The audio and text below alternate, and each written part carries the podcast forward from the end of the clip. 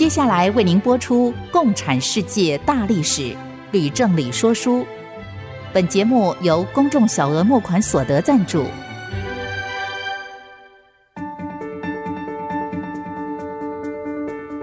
共产主义的兴衰影响近200年来的全球局势。认识共产主义，才能掌握21世纪的国际发展。全球视角，大历史观点，欢迎收听《共产世界大历史》，吕正理说书。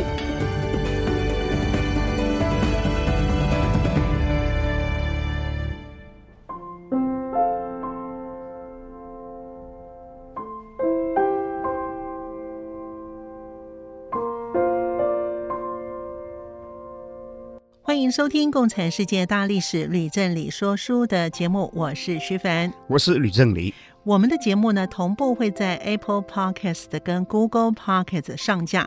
如果呢你在 Podcast 收听的话，欢迎您按一下订阅键，就会每一集收到我们的节目，收听非常的方便哦。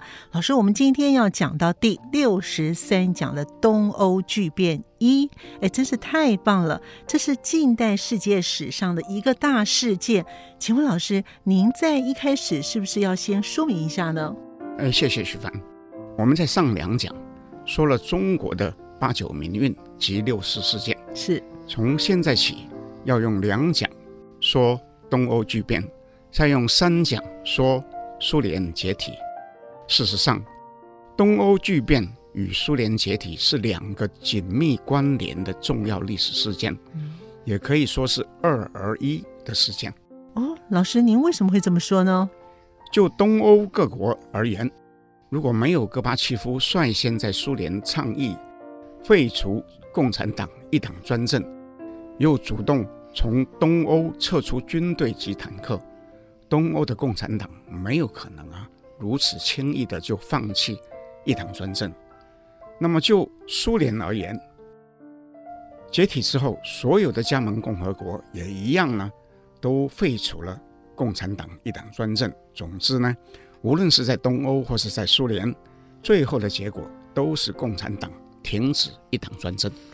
所以东欧巨变还有苏联解体却和中国的64的事件的结果是完全不一样的。确实是不同。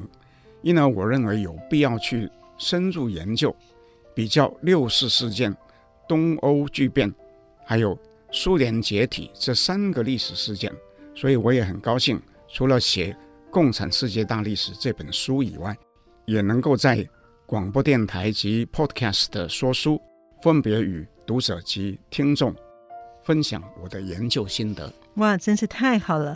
老师既然这么说的话呢，是不是就请您呢在进入主题之前呢，先简单的为听众朋友们说这3者有何不同呢？3者的不同很多，其中我认为最关键的是国家领导人的思想及意识形态问题。例如在中国，邓小平和他的老同志们在64事件时年纪都已经超过80岁了，但是仍然牢牢地掌握了政权，并且坚持社会主义的道路，相信共产党一党专政有它的必要。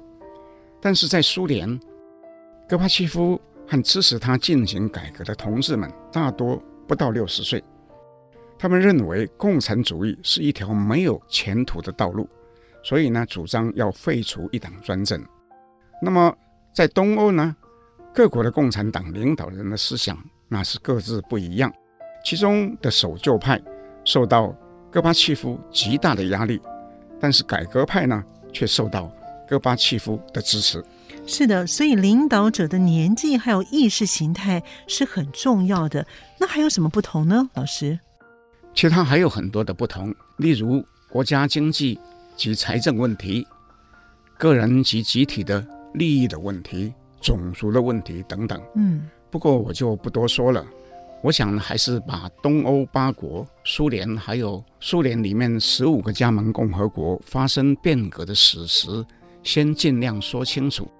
那么在其中用实际的例子来指出有何不同，那么最后呢，我再来做一个总结。哇，真是太好了。所以这样的话，听众呢就听不完的真实的历史故事啊。不过老师您真的是要一个一个分别叙述东欧八国跟苏联的15个加盟共和国所发生的变化吗？是啊，人们常说历史是一面镜子，那么东欧八国、苏联还有它里面的15个加盟共和国的变革加起来就是24面镜子。其中呢有成功也有失败。那么现在全世界还有4个由共产党一党专政的国家，那么也有一些虽然不是由共产党统治，却是由一人独裁或是寡头统治的集权国家。我觉得将来如果这些国家也发生重大的变革，那么这24面镜子啊，就是可以参考的重要史料。所以老师您说的真好，我非常的同意哦。不过我想请问的是，为什么是先发生在东欧巨变，然后才是苏联解体呢？又是个好问题。简单的说哈，东欧八国当初其实都是在2次大战之后一起被斯大林强迫关入铁幕的。想要脱离的愿望原本就很强。过去20几年中，波兰、匈牙利、捷克分别发生反抗事件，就是很好的证明。所以在受到戈巴契夫鼓励之后，当然就都急着想要跟苏联还有共产党脱钩，一个也不想留着。那么反观苏联，在15个加盟共和国当中，只有波罗的海3小国是和东欧各国类似，其他的12国在沙俄的时代就是俄国的一部分，所以大多并不急着想要离开或是要分家。谢谢老师的说明。不过呢，我还是想先问一个问题，那就是东欧8国巨变都很顺利的完成吗？又是个好问题。东欧8国巨变之后几乎全部改采民主选举制度，所以呢也被称为东欧民主化。但是如我前面所说的，由于8国的国情不同，各国的共产党领导人的思想也不同，这就影响到发生巨变的过程不一样。不过以结果论呢，大致可以分成3种模式。那请问是哪3类的模式呢？第一类是包括波兰、匈牙利、捷克、东德、保加利亚以及阿尔巴尼亚，在这6国里面，共产党人自己知道共产党一党专政已经无法再继续了，抵抗呢未必有用，如果尽力去配合，还有可能设法保留将来继续参政的权利，不是吗？是。因而虽然各自受到不同程度的阻力，过程多半是顺利而平和的。那么我们如果讲到第二类呢，那事实上只有一个国家，那就是罗马尼亚。那么由于这个国家的共产党领导人思想非常的守旧，又恋战权力，坚决的抵抗变革，结果导致流血革命被人民以武力推翻。那么至于第三类，那就是南斯拉夫，是最糟糕的情况，因为不幸呢在过程中竟爆发了内战。所以南斯拉夫真的是很糟糕。既然发生内战，但是我还是要谢谢老师呢，先把了东欧8国的巨变呢做了一个分类。我想这对于听众朋友们在听后面说书呢，一定是大有帮助的。那么您要先从哪一国开始说起呢？那当然是从波兰说起咯。好。我们不是说过东欧巨变是由波兰开始？是的。此后其他国家的共产政权才相继的崩溃。是的，您说了波兰的团结工联还有华勒沙，说了很多次了。是啊，如同我先前的叙述，波共总书记贾鲁塞斯基早在1988年的时候就迫于戈巴契夫的压力，不敢用武力镇压由华勒沙领导的团结工联所发起的大罢工。所以呢，只能在8月和华勒沙达成协议，同意要择期举行圆桌会议，以便共同讨论国家的困境跟未来。那么戈巴契夫在联合国发表演讲，声称要从东欧撤出5万军队跟5000辆坦克之后，贾鲁塞斯基又召开波共党内的会议啊，经过激烈的辩论，成功的取得多数人同意要举行人座会议，于是就派出20名代表，跟团结工联跟全国各界所选派的20名代表齐聚一堂，一共40个人，前后讨论了2个月。哇，那真是不容易耶。那老师，那请问那个圆桌会议有什么样的结论呢？会议的结论很简单，就是波兰共产党同意让独立工会合法化，并同意举行民主选举，以选出参众两院的议员跟总统，并且将推动修宪。哇，那老师，波兰圆桌会议决定举行大选，那是不是波共、团结工联以及其他政党都能公平参选呢？恐怕不能说是公平的。诶，为什么呢？因为在参议院里面的100个席次虽然是全部开放自由选举，在众议院里面的460个席次当中却只开放 35%， 也就是161个席次可以自由选举，其余的席次呢都保留给波共跟他的友党。哇，那真是太不公平了。虽然是不公平的选举，那由于波共承诺4年以后将会完全开放自由选举，所以团结工联呢还是接受了。嗯，那好吧。那么请问老师，是什么时候开始举行选举的呢？选举分成2轮举行，中间相隔2个星期。其中第1轮选举，也就是波兰40年来第一次举行真正的民主选举的日子哈，注意了，是1989年6月4号。哪有那么巧啊？波兰第一次大选的日期和北京发生6·4事件竟然是同一天啊。哎，不错，刚好是同一天。哇，这真是具有讽刺性的对照哎。波兰人当然不是故意这么安排，因为他们不会料想到这一天中国竟会出动军队和坦克去对付学生。但不论如何，6月4日对中国而言是历史上非常重要的一天，对波兰同样的也是历史上非常重要的一天。哇，听到正精彩的时候，不过我们在这边要先休息一下，马上回来。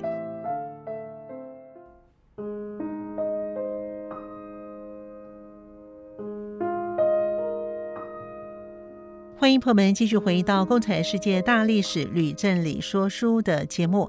我们的节目呢，在每个星期二的晚上8点播出，在星期六的下午2点到3点会重播。老师，您刚才说波兰在1989年的6月4号举行了第一次的民主选举，真是太巧了。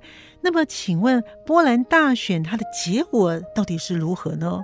选举的结果完全出乎所有人的意外。哦，怎么说？因为在参议院席次的选举，团结工联推荐的候选人竟然取得100席当中的99席。哇！另外1席呢，也是由独立人士取得。换句话说呢，共产党1席也没拿到。天啊！那么在众议院开放自由选举的161个席次当中呢，团结工联又取得了160席，而共产党只拿到1席，真是太惊人了。这就是表示人民是真的厌恶共产党了。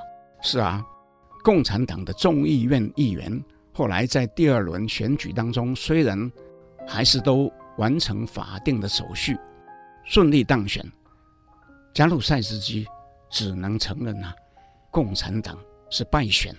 那么总统的选举的结果又是如何呢，老师？那么由于当初波兰的圆桌会议当中决定先办国会2院的选举，过1年才举行总统选举，所以团结工联就同意支持贾鲁塞斯基先担任1年的临时总统。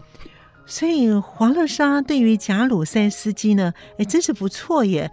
那是不是因为呢，贾鲁塞斯基呢对于团结工联呢越来越友善了，所以华勒沙就开始投桃报李了呢？我觉得双方如果为了国家的未来各让一步，那其实是好事，不是吗？是的。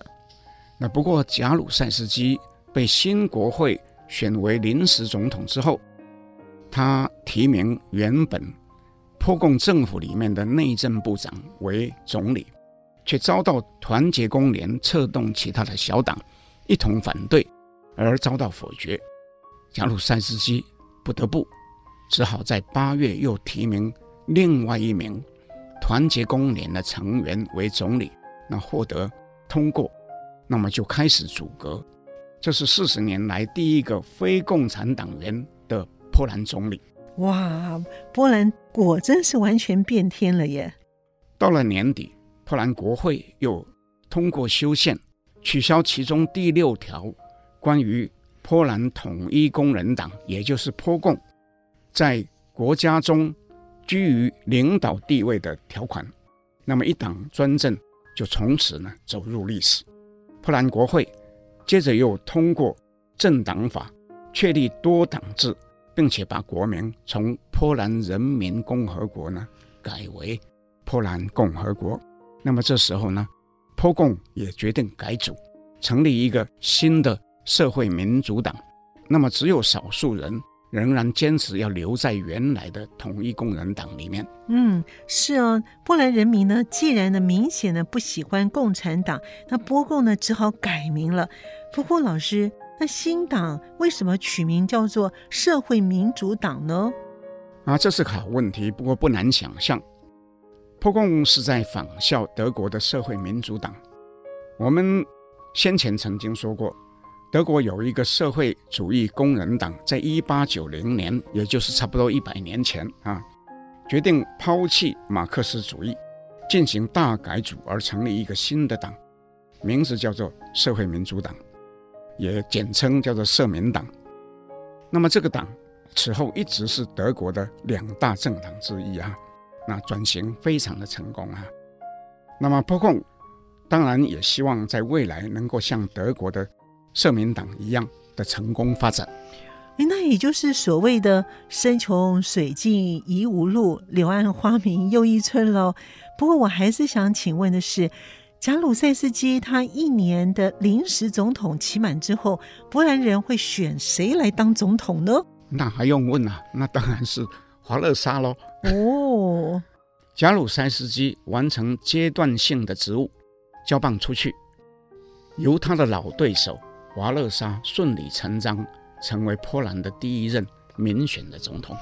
老师，波兰的结局真的是正如您所说的第一类的模式，顺利而且和平。那么请问您接着要说的哪一国呢？我们接着说匈牙利。好，先前我曾经说到，匈牙利在1956年爆发革命，是遭到赫鲁雪夫派军队坦克镇压。当时匈共的总书记格罗和总理纳吉都被撤换，由卡达尔继任为匈共总书记兼总理。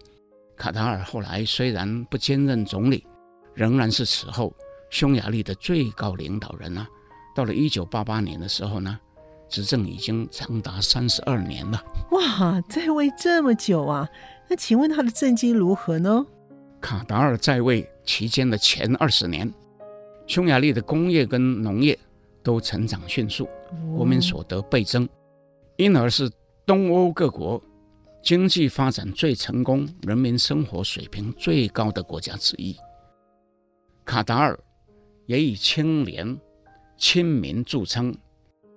然而，当中东发生2次的石油危机之后，油价飙涨，匈牙利便跟波兰一样面临了经济的困境，以及通货膨胀跟外债高筑事实上，这是所有东欧国家都面临的困境。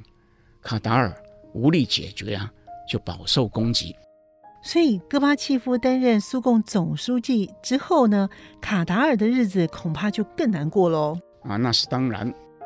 匈牙利的知识分子率先发难，集会讨论，公然批判卡达尔，要求他下台。但是卡达尔仍然坚持要留任。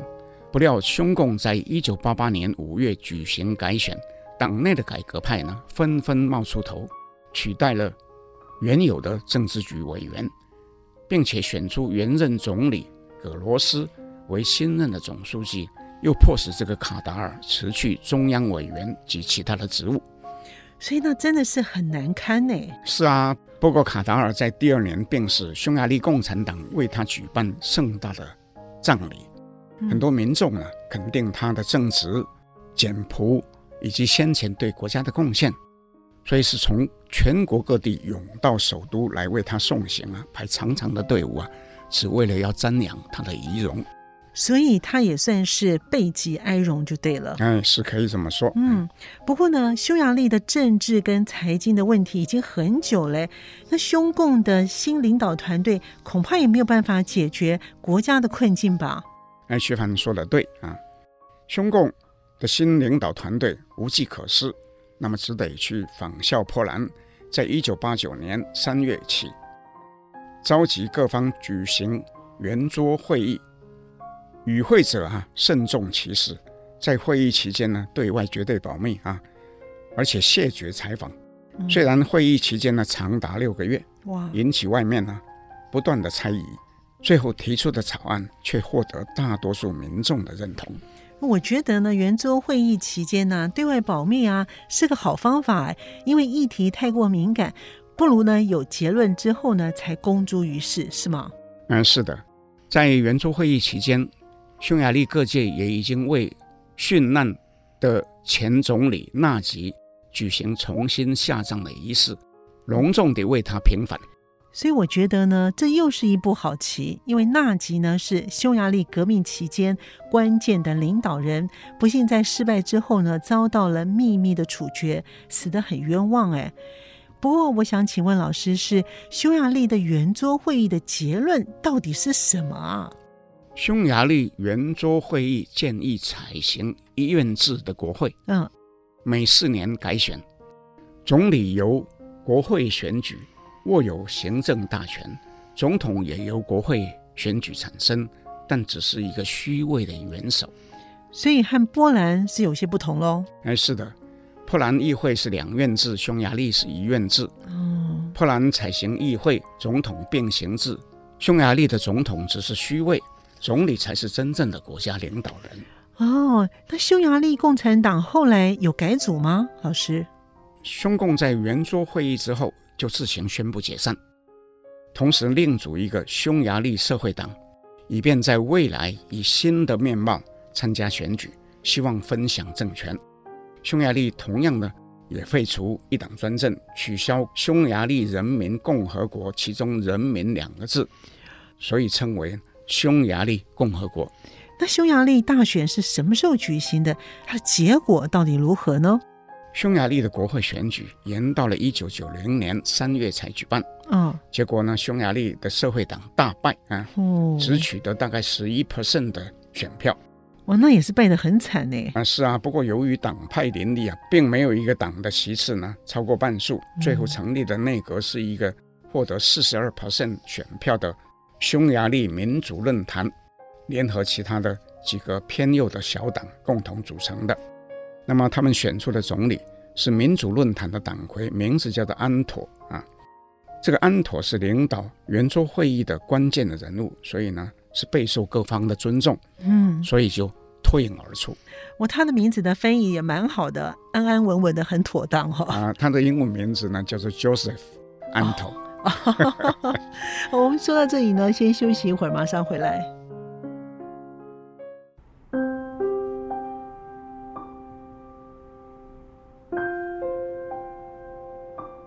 欢迎朋友们继续回到《共产世界大历史吕振理说书》的节目。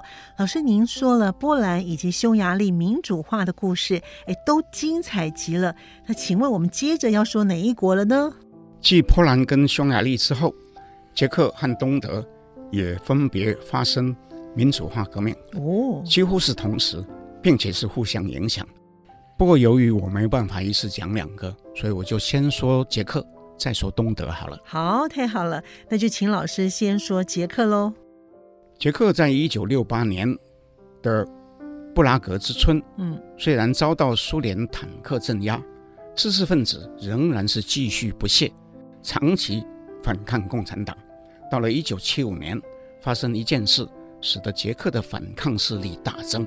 老师，请问是发生了什么大事啊？1975年正是美苏和解达到最高点的时候，因而有美苏及东西欧一共有37个国家在芬兰签订赫尔辛基协议，其中明定各国应该和平相处，互助合作，准许人民自决以及尊重人权自由的原则。那真是太好了，我记得老师也曾经说过这件事情，是在越战结束之后召开了这个会议，是吗？正是。不过苏联及东欧国家在签约之后大多没有遵守协议尊重人权及自由的原则。捷克却有一名作家兼异议分子哈维尔锲而不舍，从1977年起开始推动一项77宪章，英文叫做 Charter 77的运动。那老师，里面的内容是些什么呢？内容是要求政府遵守赫尔辛基协议，尊重人权自由，并且发动200多名知名的人士签名。哈维尔又写了一封公开信，批评社会主义不只导致政治腐败，也导致人心败坏。哇，这个哈维尔真的是胆大包天耶，他不怕共产党整肃他吗？那当然是遭到整肃。捷共总书记胡萨克大怒，以危害国家利益的罪名将他起诉，把他下狱。哈维尔因此就坐了4年的牢，出狱以后却又继续投入77宪章运动。这位哈维尔呢，真是一个不怕死的斗士。不过我很好奇的是，他究竟是什么样的背景呢？老师，哈维尔的背后其实有一段非常有趣的故事。每次问问题呢，就有故事可以听，太好了，我应该多问一些问题。是啊，我在说布拉格之春那一讲的时候，其实已经提到了哈维尔，说他是捷克作家协会里面的一个重要成员。是。那么话说，从1960年代中期，美国反越战反体制的风潮大起，不但是出现了嬉皮，也出现了很多打扮怪异、制造噪音、歌词又虚无叛逆的乐团，并且疯传到海外去，吸引了世界各地的年轻人模仿。那么捷克的首都布拉格也出现了一个名字叫做宇宙塑胶人的乐团，它的英文名字叫做 Plastic People of the Universe， 它专门模仿纽约的一个地下丝绒的乐团，英文叫做 Velvet Underground。 它穿着非常的怪异，留着长头发，演奏不和谐的噪音，唱粗鄙而荒谬的歌词，却是大受年轻人欢迎。真是太有趣了。不过和政治有关吗？那么宇宙塑胶人的歌词完全没有提到任何政治，也没有抗议抱怨或是哀叹。那么有人解释，那是因为他们相信对捷克这个荒谬的体制最好的反击，就是竭尽所能的忽视它。可是这个捷克政府，还是不能容忍，就下令查禁宇宙塑胶人。所以这个乐团只能转到地下去演出。那么到了1976年，这个乐团成员在一次地下演出的时候，就被逮捕。那么检察官起诉这几名年轻人，称他什么呢？说他们是堕落的象征，社会的毒瘤。这么严重。然而呢，这个案件呢，却受到全国人民跟国际媒体的瞩目。哇，这个故事真的是越来越有趣了。不过跟哈维尔又有什么样的关系呢？老师，好问题啊。那是因为哈维尔是宇宙塑胶人的歌迷啊。原来如此。并且呢，他对这个案子呢反应非常的强烈。他就决定要挺身捍卫这个4个被告。他每天到法庭去旁听，又做笔记发表。他又开始呢发起连署抗议的救援运动。他说了一段话，是非常有意思的哈，因为太有意思了，我就请徐帆念。好的，那这个哈维尔呢说了一段非常有意思的话，就是这些7年根本没有政治的历史，甚至没有明确的政治立场，他们只不过是想按自己喜欢的方式过活，创作自己喜爱的音乐，唱自己想唱的歌。因而政府攻击的并不是地下音乐，而是在攻击一个最基本最重要的东西，一个实际上把每一个人联系在一起的东西。这是对在真实中生活的这个观念的攻击，是对生活的真正的目的的攻击。果然很有意思哦。但是老师，后来这个案子怎么样判决呢？我很好奇。虽然到最后宇宙塑胶人乐团的几个团员仍然是被判处8个月有期徒刑，但是哈维尔却在连署为他们抗议政府的过程当中呢，串联了很多捷克的政治人物跟知识分子啊，所以是名噪全国啊。所以这也是他后来为什么能够推动77宪章的原因。哇，这个真是太精彩了。那老师，哈维尔呢原先呢只是要捍卫宇宙塑胶人的4个年轻人，那不会想到因此而有了推动77宪章的本钱。那后来呢，他到底的结果如何呢？那说到后来呢，就必须说到戈巴契夫咯。戈巴契夫也出场了。那请问他对捷克做了什么呢？1987年4月，戈巴契夫在担任苏共总书记之后第一次访问捷克，并且在演讲的时候说，社会主义国家应可根据本国的条件自行选择发展的道路，苏联尊重各国独立自主。他又说，社会主义国家中并没有哪一个党可以垄断真理。这些话呢，等于就是宣告苏联已经放弃布里兹涅夫主义了。所以戈巴契夫说这些话呢，比1988年底他在联合国大会演讲还要早。是啊，早了1年8个月啊。那这不是就是等于直接在警告胡萨克吗？那是很明显的哈。所以这个捷共的总书记胡萨克就被迫退休了哈，而由一位比较年轻的雅克什来担任总书记。那么当初在布拉格之春被迫下台的捷克共产党第一书记杜布西克，这时候也重新露面，接受西方媒体的采访，改革的声势于是就大起。所以说，如果没有戈巴契夫在背后对捷克共产党施压的话，捷克民主化的革命是不可能有这样的一个声势，是吗？许凡说得好。那后来呢，老师？后来的发展我刚刚说过了哈，破共凶共相继垮台。那我等一下也会说到，在1989年11月，柏林围墙又突然的被推倒。那捷克学生跟知识分子这时候就内心澎湃汹涌啊，再也没有办法忍耐啊，于是就发起大规模的示威游行，高喊雅克什下台，共产党下台。那么捷共当局派警察镇压，动用棍棒跟催泪瓦斯以对付手无寸铁的学生，却引起市民强烈的不满，人群因而就越聚越多，竟然达到了50万人了。这么多啊！那捷克共产党敢动用军队吗？雅克什不敢动用军队跟坦克，最后只得宣布下台。但是呢，愤怒的民众呢还是继续罢工，坚持要共产党也下台。那捷共只得在11月底宣布呢，同意删除宪法里面第6条，结束一党专政。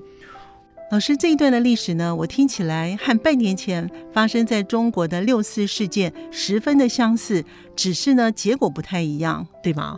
徐凡又说得好，雅克什不敢动用军队跟坦克，但是中国共产党敢。是的，到了12月底，哈维尔被推选为临时的总统，杜布西克被推为联邦议会主席。哇，这个捷克变革的过程呢，真是快到令人目不暇接。是啊，就好像是一座活火山，蓄聚了巨大的能量，时间到了就突然爆发。是的，到了第二年6月，捷克举行大选，哈维尔所属的一个新政党，名字叫做公民论坛，在两院制的议会选举里面呢，获得80%以上的选票，成为执政党。共产党呢并没有改名，但是呢只得到 13% 的选票。哇，真是天差地远耶。那老师，这又是一个过程的和平，那顺利呢不流血的革命咯。所以呢史称叫做丝绒革命，Velvet Revolution。 不过徐凡，你刚刚听我说过的故事，是不是会联想到另一个被称为丝绒革命的原因呢？是不是因为哈维尔呢当初捍卫宇宙塑胶人呢所模仿的乐团叫做地下丝绒呢？我猜是吧。不过也有可能是巧合吧。是啊，所以呢地下丝绒这个乐团跟丝绒革命呢中间有什么关系呢？好，真是让听众呢自己去联想。好的，我们先休息一会儿，马上回来咯。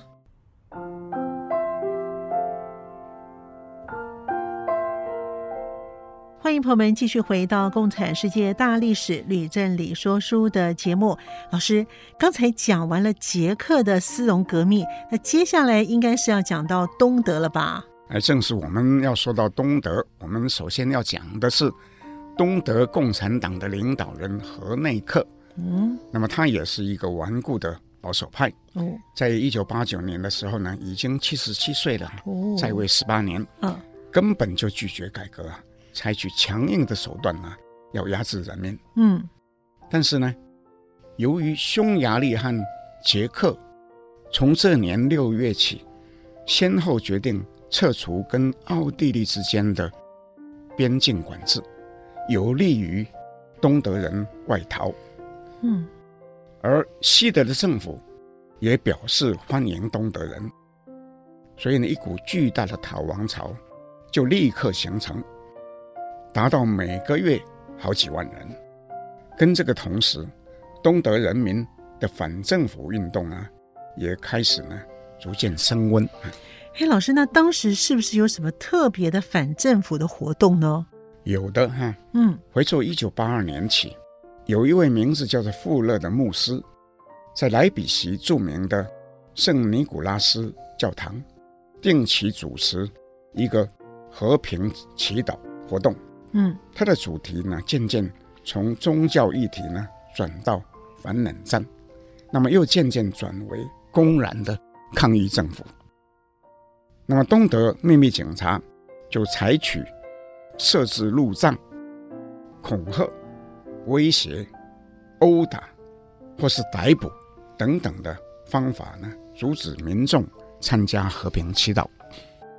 可是呢教众仍然是从四面八方而来啊，越去就越多了。哇，老师，那我猜这个时候呢，戈巴契夫上台之后，东德的反政府运动必定就会更加温喽。那是当然，尤其是波兰、匈牙利民主化运动迅速展开之后，和内克的日子就更难过了啊。但是他还是不理戈巴契夫，继续的压制人民。那戈巴契夫能坐视不管吗？所以故事就发生了哈。哇，太好了，又听故事了。1989年10月，东德庆祝成立国家40周年纪念，戈巴契夫应邀出席并发表演讲。很多东德的青年人竟然挤到主席台前面高呼戈比救救我们啊。他讲戈比是谁啊？戈巴契夫啊。对啊。不过戈巴契夫呢不愿意过分的明显干涉东德的事务，却在演讲当中意有所指的说一句话。他说什么呢？他说迟到的人啊将会受到惩罚。迟到的人将会受到惩罚。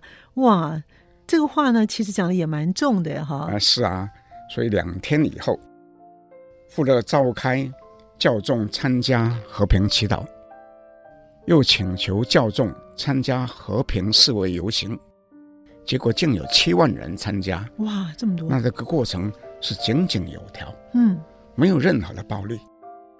但越是这样，那东德的共产党就越惊慌啊。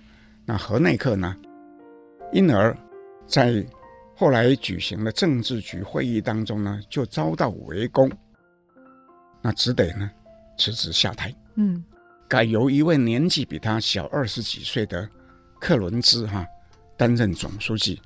但是不久之后呢，柏林和莱比锡呢又分别发生50万人的示威党游行。哇，这人数就越来越多了哈！所以东德和捷克是一样的，人民的力量呢积蓄了很久了，所以一爆发就有50万人聚众，是吗？是啊，所以呢，这个新政府在巨大的压力之下，只得同意在东西德之间以及在东西柏林之间呢，开放几个特定的检查点，允许人民凭证通行。那原本这个计划只是要逐步的开放，不料呢，有一位东柏林党委书记在11月9号对外发布新闻的时候呢，竟然脱口而出啊，说开放通行呢是即时生效。哇！因而呢，到了5月的时候呢，就已经有好几万市民呢群集在柏林围墙的几个检查点，要求立即开门。所以东柏林的党委书记这下子捅出了一个大娄子，那怎么办呢？东德共产党大惊，却只得同意开放通行，也没有办法一一检查证件。所以呢，在这之后的1星期内估计有超过200万名东柏林的市民穿过围墙到西柏林去，跟亲戚朋友相聚，一起喝啤酒欢庆这个日子。哇，所以说呢，柏林围墙倒塌呢是一个意外发生的事件吗？实际上柏林围墙只是开放通行，并没有倒塌，而是在后来呢才被拆除的。那老师，柏林围墙开放通行之后，那接着又发生了什么样的事情呢？徐凡问得好，其实后来发生的事情更重要。哦，怎么说？12月初，东德议会通过修宪，删除共产党一党专政的条款。那么各党派又决定仿效波兰、匈牙利的做法，召开圆桌会议。又是圆桌会议。这圆桌会议呢，在东欧巨变的过程当中，真是太重要了。那老师，东德的圆桌会议有什么样的结论呢？东德跟其他的东欧国家有一个非常不一样的情况。怎么样的不一样的情况呢？就是德国原本是一个国家，在2次大战之后呢，被硬拆成东西德，是，所以很自然的，东德民意都主张要跟西德合并。那西德人民也热切的希望立刻统一，双方呢由此就达成共识。那么有趣的是呢，东德共产党这时决定把党名改成社会民主党，那么就跟西德的社会民主党同名。而东德新成立的民主政党取名叫做基督教民主党，也跟西德总理科尔所领导的基民党是同名的。哇，那真是有趣。我猜这是为了便利以后要合并，是吗？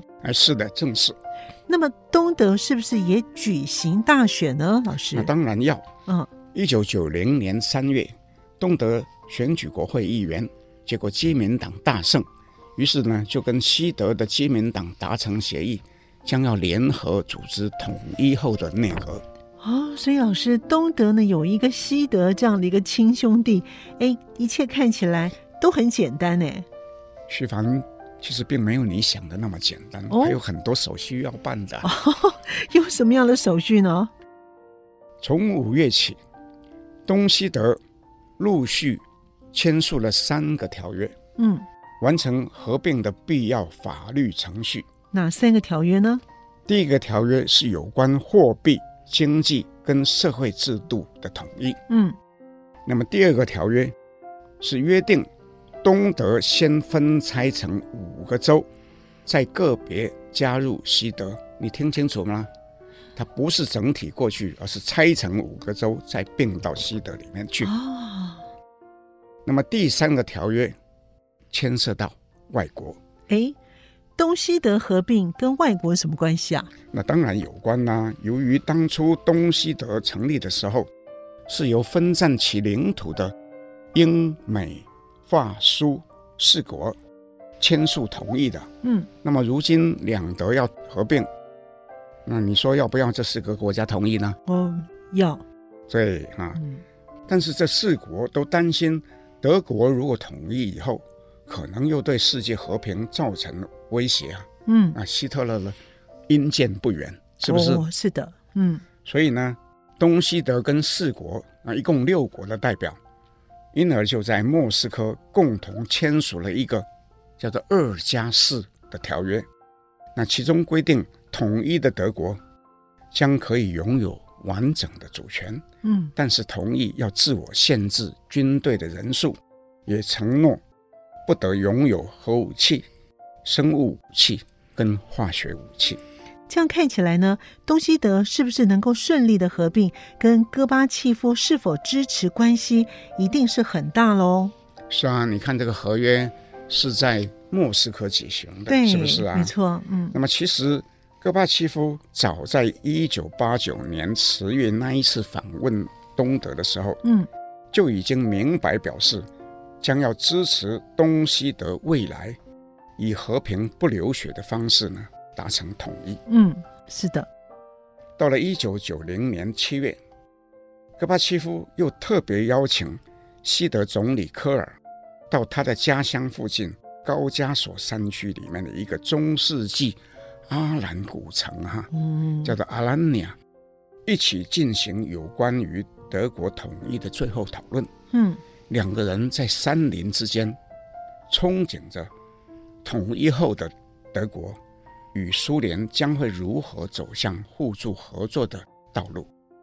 到了10月3日，两德就终于完成统一了。哇！那么我有一个后话要说。好，就是戈巴契夫他尽力帮助东西德合并，那么期望统一的德国跟苏联能够有互助合作的机会。可是他没有想到，到最后他自己所领导的苏联却是解体了。是的，没错。精彩的说书节目呢，听着听着呢又要接近尾声了。不过呢，在我们这一讲呢结束之前呢，我还是有一个好消息，就是我们要进行一次的有奖征文活动咯。我们这一次的有奖征文的题目是关于89民运及64天安门事件，请问您有什么样的感想？关于89民运及64天安门事件，请问您有什么样的感想？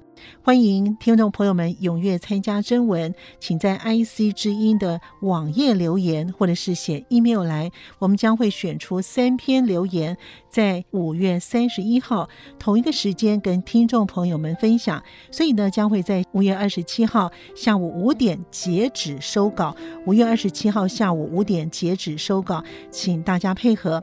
同时也要请我们的听众朋友在留言的时候呢，请你字数呢要控制在250字之内。非常感谢听众朋友，而且呢也很期待听众朋友的踊跃的参与。如果您的文章呢获选的话，在我们节目当中宣读播出，我们将会按照往例赠送您礼物。您可以选择拿吕正理老师亲自签名的书共产世界大历史，或者是等到我们节目整个播完之后，我们会要制作限量发行的 USB， 其中都有在共产世界大历史的每一讲的内容的录音。那关于赠奖的细节， IC 之音将会与获得赠奖的朋友们分别联系，期待我们听众朋友能够踊跃的参加。共产世界大历史，吕正理说书，我们下次见。谢谢各位听众，我们下次见。